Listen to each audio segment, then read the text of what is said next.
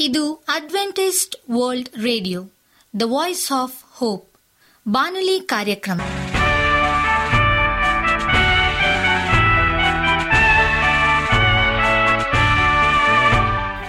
ನಮಸ್ಕಾರ ಪ್ರೀತಿಯ ಕೇಳುಗರೆ, ನಾನು ನಿಮ್ಮ ಆಕಾಂಕ್ಷ ಪಾಲ್.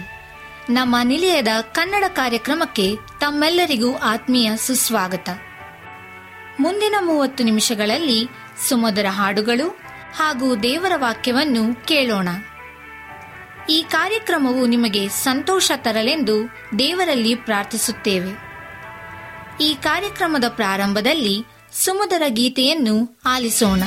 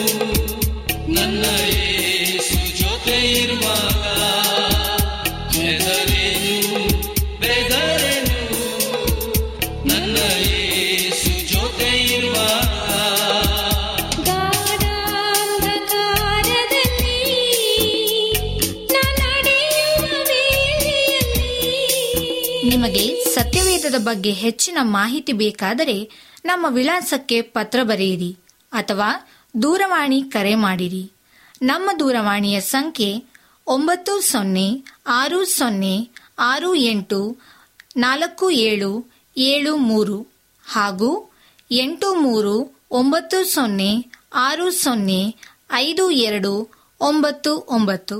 ನಮ್ಮ ವಿಳಾಸ Adventist media centre SDA mission compound Salisbury park, market yard post, Pune ನಾಲ್ಕು ಒಂದು ಒಂದು ಸೊನ್ನೆ ಮೂರು ಏಳು, ಮಹಾರಾಷ್ಟ್ರ. ಈಗ ನಮ್ಮ ಬಾನಲಿ ಬೋಧಕರಾದಂಥ ಸುರೇಂದ್ರ ರವರಿಂದ ದೇವರ ವಾಕ್ಯವನ್ನು ಕೇಳೋಣ. ಆತನಿಗೆ ವಿಧೇಯತೆಯಿಂದ ನಡೆದುಕೊಳ್ಳಿ. ನಮಸ್ಕಾರ ಆತ್ಮೀಯ ಕೇಳಿಗರೆ. ಇದು ಅಡ್ವೆಂಟೇಜ್ ವರ್ಲ್ಡ್ ರೇಡಿಯೋ ಅರ್ಪಿಸುವ ಅನುದಿನದ ಮನ್ನಾ ಬಾನುಲಿ ಕಾರ್ಯಕ್ರಮಕ್ಕೆ ತಮ್ಮೆಲ್ಲರಿಗೂ ನಿಮ್ಮ ಬಾನುಲಿ ಬೋಧಕನಾದ ಸುರೇಂದ್ರನು ಮಾಡುವ ನಮಸ್ಕಾರಗಳು. ಈ ಬಾನುಲಿ ಕಾರ್ಯಕ್ರಮವು ತಮ್ಮೆಲ್ಲರಿಗೂ ಸಂತಸ ತಂದಿದೆ ಎಂಬುದಾಗಿ ನಾವು ನಂಬುತ್ತೇವೆ ಮತ್ತು ನಿಮಗಾಗಿ ನಿತ್ಯವೂ ಪ್ರಾರ್ಥಿಸುತ್ತೇವೆ. ನಿಮ್ಮ ಅನಿಸಿಕೆ ಹಾಗೂ ಸಲಹೆ, ಪ್ರಾರ್ಥನಾ ವಿಜ್ಞಾಪನೆಗಳು ಇರುವುದಾದರೆ ನೀವು ನಮಗೆ ಪತ್ರಗಳ ಮೂಲಕವಾಗಿ ಅಥವಾ ದೂರವಾಣಿ ಮೂಲಕವಾಗಿ ಸಂಧಿಸಬಹುದು. ನಮ್ಮ ದೂರವಾಣಿ ಸಂಖ್ಯೆಯು ಒಂಬತ್ತು ಸೊನ್ನೆ ಆರು ಸೊನ್ನೆ ಆರು ಎಂಟು ನಾಲ್ಕು ಏಳು ಏಳು ಮೂರು. ನಮ್ಮ email address Surendra John four five six at Gmail dot com ಈ ರೇಡಿಯೋ ಕಾರ್ಯಕ್ರಮವನ್ನು ನಿಮ್ಮ ಮೊಬೈಲ್ನಲ್ಲಿ ಸಹ ಕೇಳಬಹುದು. ನಿಮ್ಮಲ್ಲಿ ಐಫೋನ್ ಮತ್ತು ಆಂಡ್ರಾಯ್ಡ್ ಮೊಬೈಲ್ ಇರುವುದಾದರೆ ಪ್ಲೇಸ್ಟೋರ್ಗೆ ಹೋಗಿ A W R three sixty ಎಂಬ ಆ್ಯಪನ್ನು ಡೌನ್ಲೋಡ್ ಮಾಡಿಕೊಂಡು ನಮ್ಮ ಈ ಕನ್ನಡ ಕಾರ್ಯಕ್ರಮವನ್ನು ಕೇಳಬಹುದು.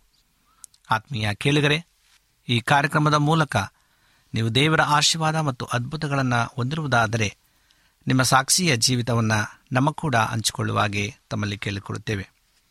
ಈ ದಿನ ಸತ್ಯವೇದ ಭಾಗದಿಂದ ಆರಿಸಿಕೊಂಡಂಥ ಶಿರನಾಮೆಯು ಆತನಿಗೆ ವಿಧೇಯತೆಯಿಂದ ನಡೆದುಕೊಳ್ಳಿರಿ ಎಂಬುದಾಗಿ. ನಿತ್ಯ ಜೀವ ಎಂದರೆ ದೇವರನ್ನು ನಮ್ಮ ತಂದೆಯಾಗಿ ಮತ್ತು ಯೇಸುಕ್ರಿಸ್ತನನ್ನು ನಮ್ಮ ಕರ್ತನು, ರಕ್ಷಕನು ಮತ್ತು ನಮ್ಮ ಪರವಾಗಿ ದೇವರ ಸಾನ್ನಿಧ್ಯಕ್ಕೆ ಮುಂದಾಗಿ ಪ್ರವೇಶಿಸಿದಾತನು ಎಂಬುದಾಗಿ ತಿಳಿಯುವುದೇ ಆಗಿದೆ ಎಂಬುದಾಗಿ ಯೋಹಾನ್ ಬರೆಸುವಾರ್ತೆ ಹದಿನೇಳನೇ ಅಧ್ಯಾಯ ಮೂರನೇ ವಚನದಲ್ಲಿ ಹೇಳ್ತದೆ.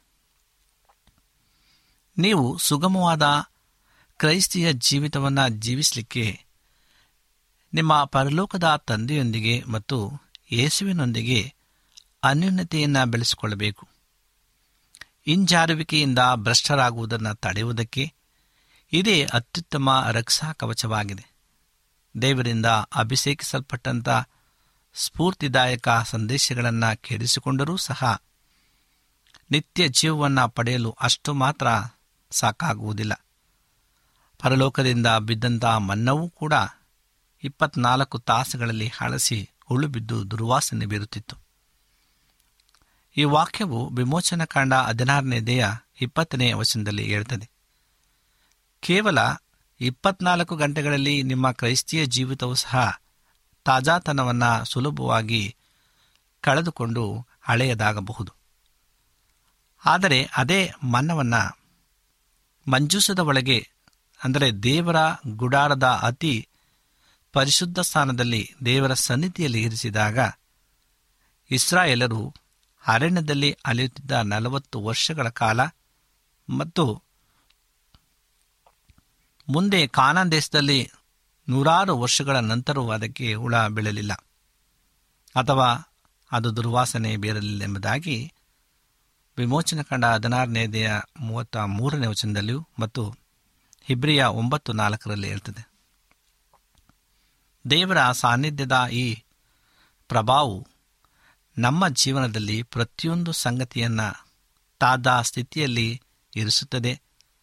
ಆದ್ದರಿಂದ ನೀವು ಬೇರೆಯವರ ಮೂಲಕ ಕರ್ತನ ಬಗ್ಗೆ ಕೇಳಿಸಿಕೊಳ್ಳುವ ಪ್ರತಿಯೊಂದು ಸಂಗತಿಯು ಸಭಾಕೂಟಗಳಲ್ಲಿ ಮತ್ತು ಅಂತರ್ಜಾಲದಲ್ಲಿ ಮೊದಲು ಕರ್ತನ ಮುಂದೆ ಇರಿಸಲ್ಪಡಬೇಕು ಮತ್ತು ಕೇಳಿಸಿಕೊಂಡಂಥ ಆ ಸಂಗತಿಯು ದೇವರ ವಾಕ್ಯದ ಮೂಲಕ ನೀವೇ ಗಳಿಸಿದ ತಿಳುವಳಿಕೆಯಾಗಿ ಪರಿವರ್ತನೆ ಹೊಂದಿ ಕರ್ತನಿಂದ ಅದು ನಿಮಗೆ ನೇರವಾಗಿ ಸಿಗಬೇಕು.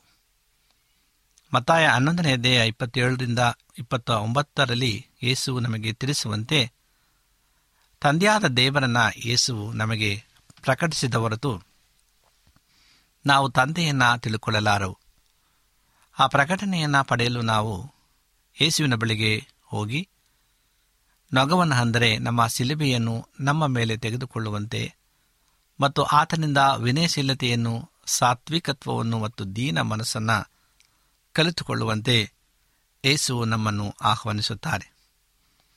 ಮೇಲಿನ ಮೂರು ವಚನಗಳನ್ನು ಒಟ್ಟಾಗಿ ಓದಿಕೊಳ್ಳಿರಿ. ನಾವು ಕೇವಲ ಎರಡು ವಿಷಯಗಳನ್ನು ಮಾತ್ರ ತನ್ನಿಂದ ಕಲಿತುಕೊಳ್ಳಬೇಕೆಂದು ಯೇಸು ನಮಗೆ ಹೇಳಿದ್ದಾರೆ. ಆದ್ದರಿಂದ ನೀವು ವಿಶೇಷವಾಗಿ ಈ ಎರಡು ಕ್ಷೇತ್ರಗಳಲ್ಲಿ ಯೇಸುವಿನ ಮಹಿಮೆಯನ್ನು ಕಾಣಲಿಕ್ಕಾಗಿ ದೇವರ ವಾಕ್ಯವನ್ನು ಪರಿಶೀಲಿಸಬೇಕು. ಮೊದಲನೇದಾಗಿ ಸಾತ್ವಿಕತೆ ಅಂದರೆ ವಿನಯಶೀಲತೆ. ಯೇಸು ಯಾವಾಗಲೂ ಪರಿಸಾಯರ ವಿರುದ್ಧವಾಗಿ ಪಾಪಿಗಳ ಪಕ್ಷವನ್ನು ತೆಗೆದುಕೊಂಡರು ಎಂಬ ಅಂಶದಲ್ಲಿ ಅವರ ಸಾತ್ವಿಕತೆಯು ಕಂಡುಬರುತ್ತದೆ. ನಾವು ಇದನ್ನು ವಿಭಿಚಾರದಲ್ಲಿ ಸಿಕ್ಕಿಬಿದ್ದ ಮಹಿಳೆ ವಿಚಾರದಲ್ಲಿ ನೋಡ್ತೇವೆ. ಯೋಹಾನ ಎಂಟನೇ ದೇಹ ಒಂದರಿಂದ ಹನ್ನೆರಡರಲ್ಲಿ ಹಾಗೆಯೇ ದುರಾಚಾರಿಯಾದ ಮಹಿಳೆಯು ಸಿಮೋನನೆಂಬ ಪರಿಸಾಯನ ಮನೆಗೆ ಬಂದು ಯೇಸುವಿನ ಪಾದಗಳಿಗೆ ಸುಗಂಧ ತೈಲವನ್ನು ಅಭಿಷೇಕಿಸಿದ ಸಂದರ್ಭದಲ್ಲಿ ಕಾಣ್ತೇವೆ. ಲೂಕನ ಬರೆಸುವಾರ್ತೆ ಏಳನೇ ದೇಹ ಮೂವತ್ತಾರರಿಂದ ಐವತ್ತರಲ್ಲಿ ಎಲ್ಲಿಯವರೆಗೆ ಸಿಮೋನನಲ್ಲಿ ಆ ಪಾಪಿಯಾದ ಮಹಿಳೆಯ ಕುರಿತು ದೂಷಣೆಯ ಮನೋಭಾವ ಇರಲಿಲ್ಲವೋ ಅಲ್ಲಿಯವರೆಗೆ ಏಸು ಏನೂ ಹೇಳಲಿಲ್ಲ.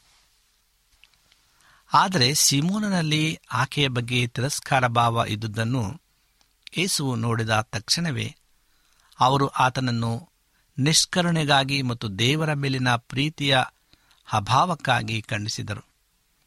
ಲೂಕ ಏಳನೆಯ ದೇಹ ನಲವತ್ತರಿಂದ ನಲವತ್ತೇಳರಲ್ಲಿ ಇರುತ್ತದೆ ಯೇಸುವು ಪಶ್ಚಾತ್ತಾಪ ಪಟ್ಟಿರುವ ಪಾಪಿಗಳನ್ನು ಟೀಕಿಸುವವರ ಬಗ್ಗೆ ಬಹಳ ಕಠಿಣವಾಗಿದ್ದರು.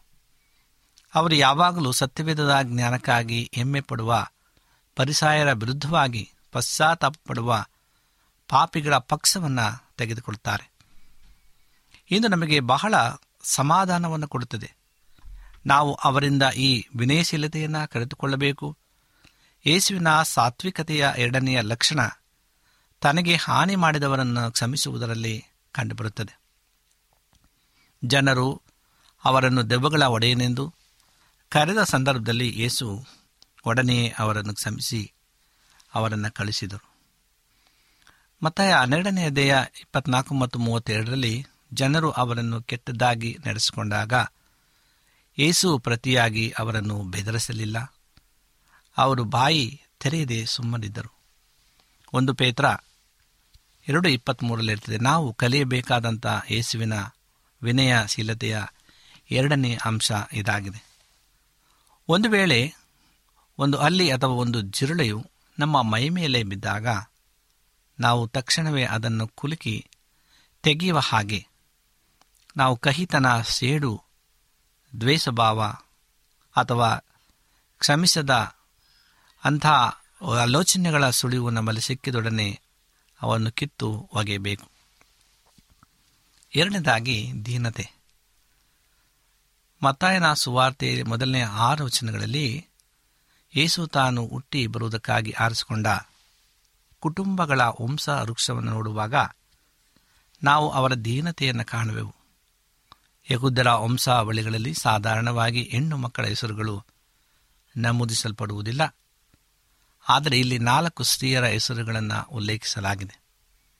ತಾಮರಳು, ರಾಹಬಳು, ರೂತಳು ಮತ್ತು ಬತ್ಸಬಿಯು. ಇವರಲ್ಲಿ ತಾಮರಳು ತನ್ನ ಮಾವನಾದ ಯಹೂದನೊಂದಿಗೆ ವ್ಯಭಿಚಾರ ಮಾಡಿ ಒಂದು ಮಗುವನ್ನು ಎತ್ತಳು. ಆದಿಕಾಂಡ ಮೂವತ್ತ ಎಂಟನೇ ಅಧ್ಯಾಯ ಹೇಳುತ್ತದೆ ರಾಹಾಬಳು ಎರಿಕೋ ಪಟ್ಟಣದಲ್ಲಿ ಎಲ್ಲರಿಗೆ ಪರಿಚಿತಲಾಗಿದ್ದ ಸೂಳೆಯಾಗಿದ್ದಳು. ಯೌಶವ ಎರಡನೇ ಅಧ್ಯಾಯ ಇರ್ತದೆ ರೂತಳು ಮೊಹಾಬ್ ದೇಶಕ್ಕೆ ಸೇರಿದವಳಾಗಿದ್ದಳು. ಲೋಟನ ಮಗಳು ತನ್ನೊಂದಿಗೆ ಲೋಟನು ವ್ಯಭಿಚಾರ ಮಾಡುವಂತೆ ಕುತಂತ್ರ ಮಾಡಿ ಹುಟ್ಟಿಸಿದ ಮಗು ಮೊಹಾಬನು. ಆದಿಕಾಂಡ ಹತ್ತೊಂಬತ್ತನೆಯ ದೇಹದಲ್ಲಿ ಇರ್ತದೆ ಮೊಹಾಬ್ ಜನಾಂಗವು ಈತನ ಅನೀತಿಯ ಸಂತಾನವಾಗಿತ್ತು. ಬೆತ್ಸಬಿಯು ದಾವಿನೊಂದಿಗೆ ವಿಚಾರ ಮಾಡಿದವಳಾಗಿದ್ದಳು. ಹೊಸ ಒಡಂಬಡಿಕೆಯ ಮೊದಲನೇ ಅಧ್ಯಾಯದಲ್ಲಿ ಈ ನಾಲ್ಕು ಮಹಿಳೆಯರ ಹೆಸರುಗಳನ್ನು ಇವರೆಲ್ಲರೂ ಒಂದಲ್ಲ ಒಂದು ರೀತಿಯಲ್ಲಿ ಲೈಂಗಿಕ ಪಾಪಕ್ಕೆ ಸಂಬಂಧಿಸಪಟ್ಟಿದ್ದಾರೆ. ಏಕೆ ಇವರ ಹೆಸರು ಪ್ರಸ್ತಾಪಿಸಲಾಗಿದೆ? ಯೇಸು ಈ ಲೋಕಕ್ಕೆ ಬಂದದ್ದು ಪಾಪಿಗಳ ಜೊತೆಗೆ ಗುರುತಿಸಲ್ಪಡುವುದಕ್ಕೆ. ಮತ್ತು ಅವರನ್ನು ರಕ್ಷಿಸಲಿಕ್ಕೆ ಎಂದು ತೋರಿಸುವ ಉದ್ದೇಶದಿಂದ. ಯೇಸುವಿನ ದೀನ ಮನಸ್ಸು ಅವರು ಲೋಕಕ್ಕೆ ಬಂದಾಗ ಆರಿಸಿಕೊಂಡ ಸಾಧಾರಣ ವೃತ್ತಿಯಲ್ಲಿ ಬಡಗಿಯ ವೃತ್ತಿ ಮತ್ತು ಜೀವಿತದ ಉದ್ದಕ್ಕೂ ಅವರಲ್ಲಿದ್ದ ನೌಕರ ಮನೋಭಾವದಲ್ಲಿ ಕಂಡುಬರುತ್ತದೆ. ಒಬ್ಬ ಹಾಳಿನ ಪ್ರವೃತ್ತಿ ಯಾವುದೆಂದರೆ ಯಾವಾಗಲೂ ಎಚ್ಚರವಾಗಿದ್ದು ಇತರರ ಅವಶ್ಯಕತೆಗಳನ್ನು ಗಮನಿಸುವುದು ಮತ್ತು ಅವುಗಳು ಗಮನಕ್ಕೆ ಬಂದೊಡನೆ ಅವುಗಳನ್ನು ಪೂರೈಸುವುದಕ್ಕೆ ತೊಡಗುವುದು. ಉದಾಹರಣೆಗೆ ಯೇಸು ಶಿಷ್ಯರ ಕಾಲಗಳನ್ನು ತೊಳೆದದ್ದು. ದೀನತೆಯ ಕುರಿತಾಗಿ ಅನೇಕ ಪುಸ್ತಕಗಳನ್ನು ಅನೇಕ ಹಿರಿಯರು ಹೀಗೆ ಬರೆದಿದ್ದಾರೆ ದೀನತೆಯನ್ನು ಹೀಗೆ ತೋರಿಸಿಕೊಡಲಾಗ್ತದೆ. ತನ್ನನ್ನು ಶೂನ್ಯವೆಂದು ಪರಿಗಣಿಸಲು ಸಿದ್ಧನಾಗಿದ್ದು ಆ ಮೂಲಕ ಎಲ್ಲದರಲ್ಲೂ ದೇವರಿಗೆ ಪ್ರಾಮುಖ್ಯತೆಯನ್ನು ಕೊಡುವುದು. ಏಸು ಇದರಲ್ಲೇ ಸಂತೋಷಿಸಿದರು. ನಾವು ಇದನ್ನು ಅವರಿಂದ ಕಲಿತುಕೊಳ್ಳಬೇಕು. ಆದ್ದರಿಂದ ಯಾವಾಗಲೂ ಯೇಸುವಿನ ನೊಗವನ್ನು ನಿನ್ನ ಕತ್ತಿನ ಮೇಲೆ ಇರಿಸಿಕೊಂಡು ಅವರಿಂದ ಸಾತ್ವಿಕತೆ ಮತ್ತು ದೀನ ಮನಸ್ಸನ್ನು ಕಲಿತುಕೋ. ಹೀಗೆ ಮಾಡಿದಾಗ ಅವರು ನಿನಗೆ ತಂದೆಯಾದ ದೇವರನ್ನು ಹೆಚ್ಚು ಹೆಚ್ಚಾಗಿ ಪ್ರಕಟಿಸುತ್ತಾರೆ. ಹಣಕಾಸಿನ ವಿಚಾರದಲ್ಲಿ ಕರ್ತನಾದ ಯೇಸು ನಮಗೆ ನೀಡಿರುವ ಒಂದು ಉದಾಹರಣೆಯು ಆತನ ಸೇವೆಯನ್ನು ಮಾಡುವ ಎಲ್ಲ ಜನರು ಹಾಗೂ ಎಲ್ಲ ಕ್ರೈಸ್ತ ಸಭೆಗಳು ಅವಶ್ಯವಾಗಿ ಅನುಸರಿಸಬೇಕಾದದ್ದಾಗಿದೆ. ಯೇಸು ತನ್ನ ಮೂವತ್ತನೇ ವಯಸ್ಸಿನವರೆಗೆ ಬಡಗಿಯ ವೃತ್ತಿಯನ್ನು ಮಾಡುತ್ತಿದ್ದಾಗ ಆತನು ಪ್ರಾಮಾಣಿಕತೆಯಿಂದ ಯಾರಿಗೂ ಮೋಸ ಮಾಡದೆ ಮತ್ತು ಸಾಲದ ಹಿಡಿತಕ್ಕೆ ಒಳಗಾಗದೆ ತನ್ನ ಸಂಪಾದನೆಯ ಮೂಲಕ ಜೀವಿಸಿದನು. ಇದರ ನಂತರ ಮುಂದಿನ ಮೂರುವರೆ ವರ್ಷಗಳ ಕಾಲ ಪೂರ್ಣ ಅವಧಿಯ ದೇವರ ಸೇವೆ ಮಾಡಿದರು. ಆ ಅವಧಿಯಲ್ಲಿ ಅವರು ಹಣಕಾಸಿನ ವಿಷಯದಲ್ಲಿ ಕೆಲವು ಕಟ್ಟುನಿಟ್ಟಾದ ನಿಯಮಗಳನ್ನು ಎದುರಿಸಿಕೊಂಡಿದ್ದರು. ಯೇಸುವಿನ ಅಪೋಸ್ಟಲು ಸಹ ಆ ಪ್ರಮುಖ ನಿಯಮಗಳನ್ನು ಶಿಸ್ತಿನಿಂದ ಚಾಚು ತಪ್ಪದೆ ಪಾಲಿಸಿದರು. ಕ್ರೈಸ್ತ ಸಭೆಯು ಕ್ರಿಸ್ತನ ದೇಹವಾಗಿದೆ.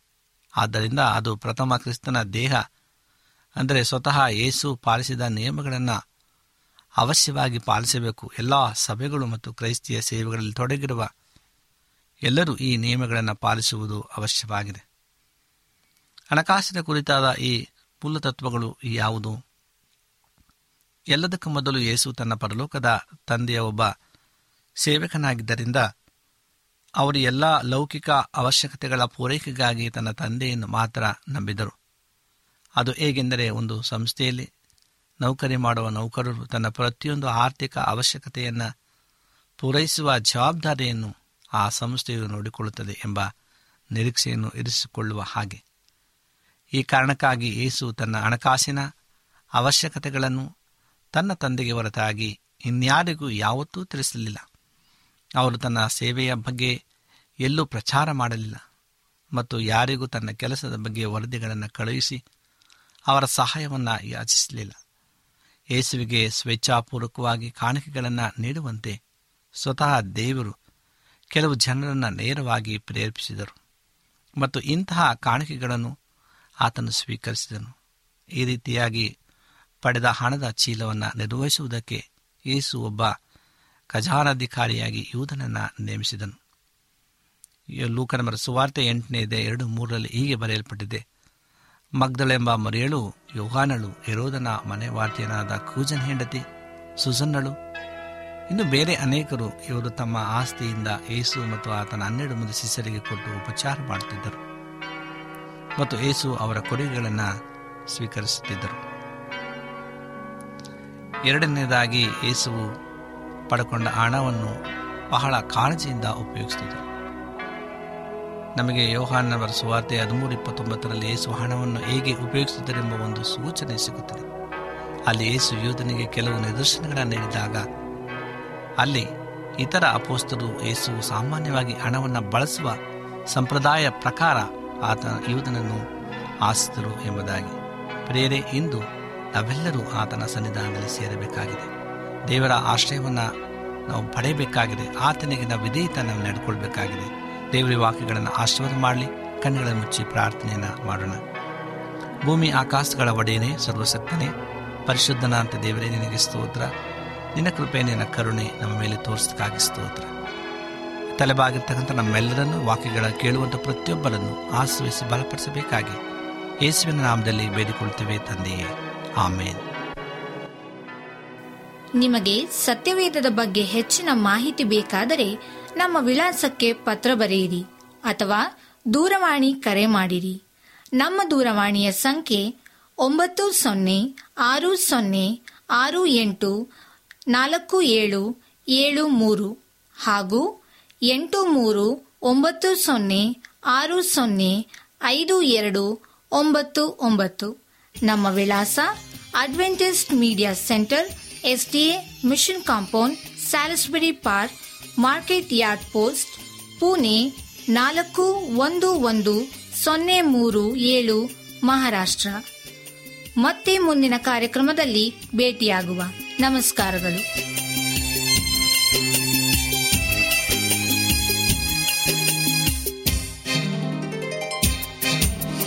ಜೀವನದಿ, ಓ ಜೀವನದಿ. ಜೀವನದಿ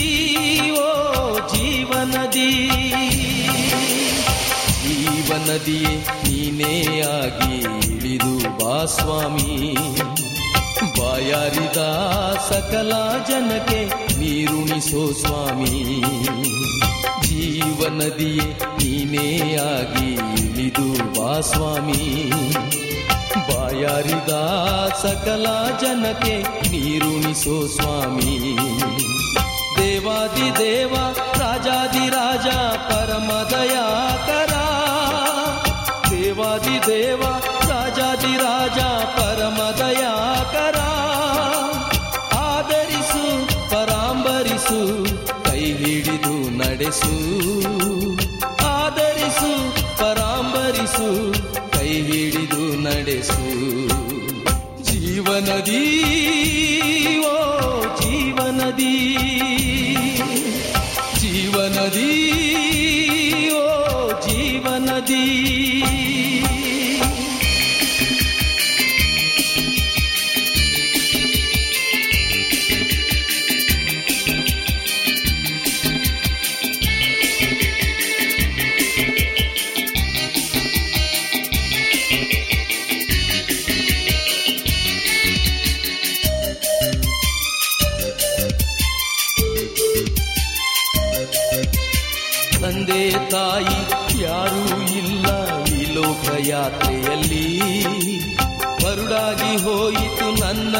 ಜೀವನ ಶೂನ್ಯದ ದಿಕ್ಕಿನಲ್ಲಿ.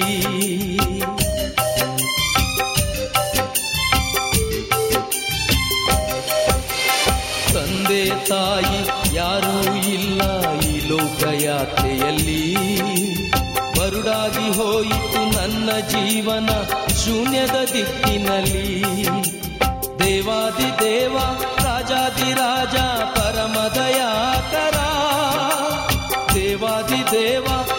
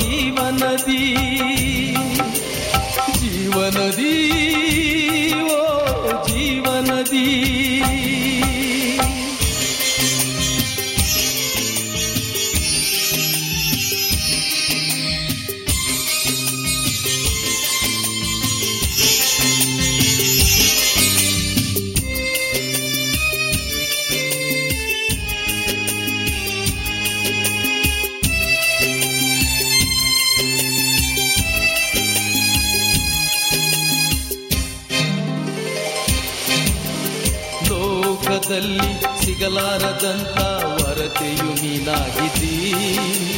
ಜೀವವುಳ್ಳ ನೀರನ್ನು ನೀಡಿ ಜೀವವ ಉಳಿಸಿದಿ.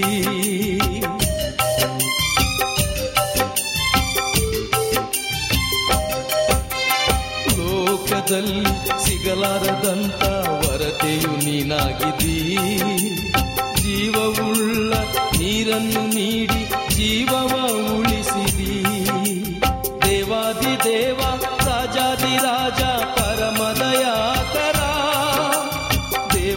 ದೇವ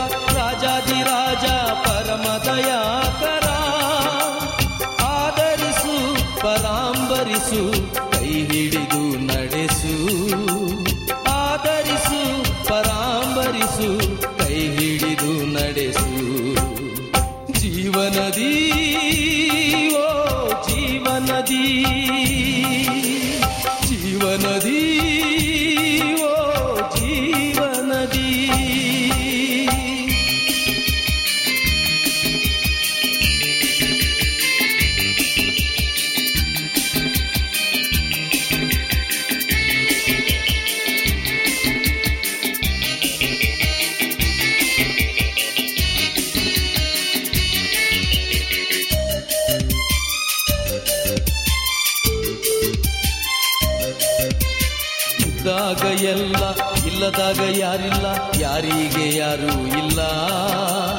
ಆದಿಯು ನೀನೆ, ಅಂತ್ಯವು ನೀನೆ ನನ್ನುಸಿರು ನೀನೆ ನೀನೆ.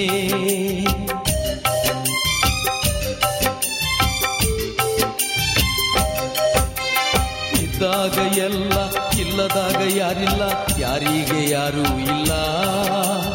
ಆದಿಯು ನೀನೆ ಅಂತ್ಯವು ನೀನೆ ನನ್ನುಸಿರು ನೀನೆ ನೀನೆ. ದೇವಾದಿ ದೇವ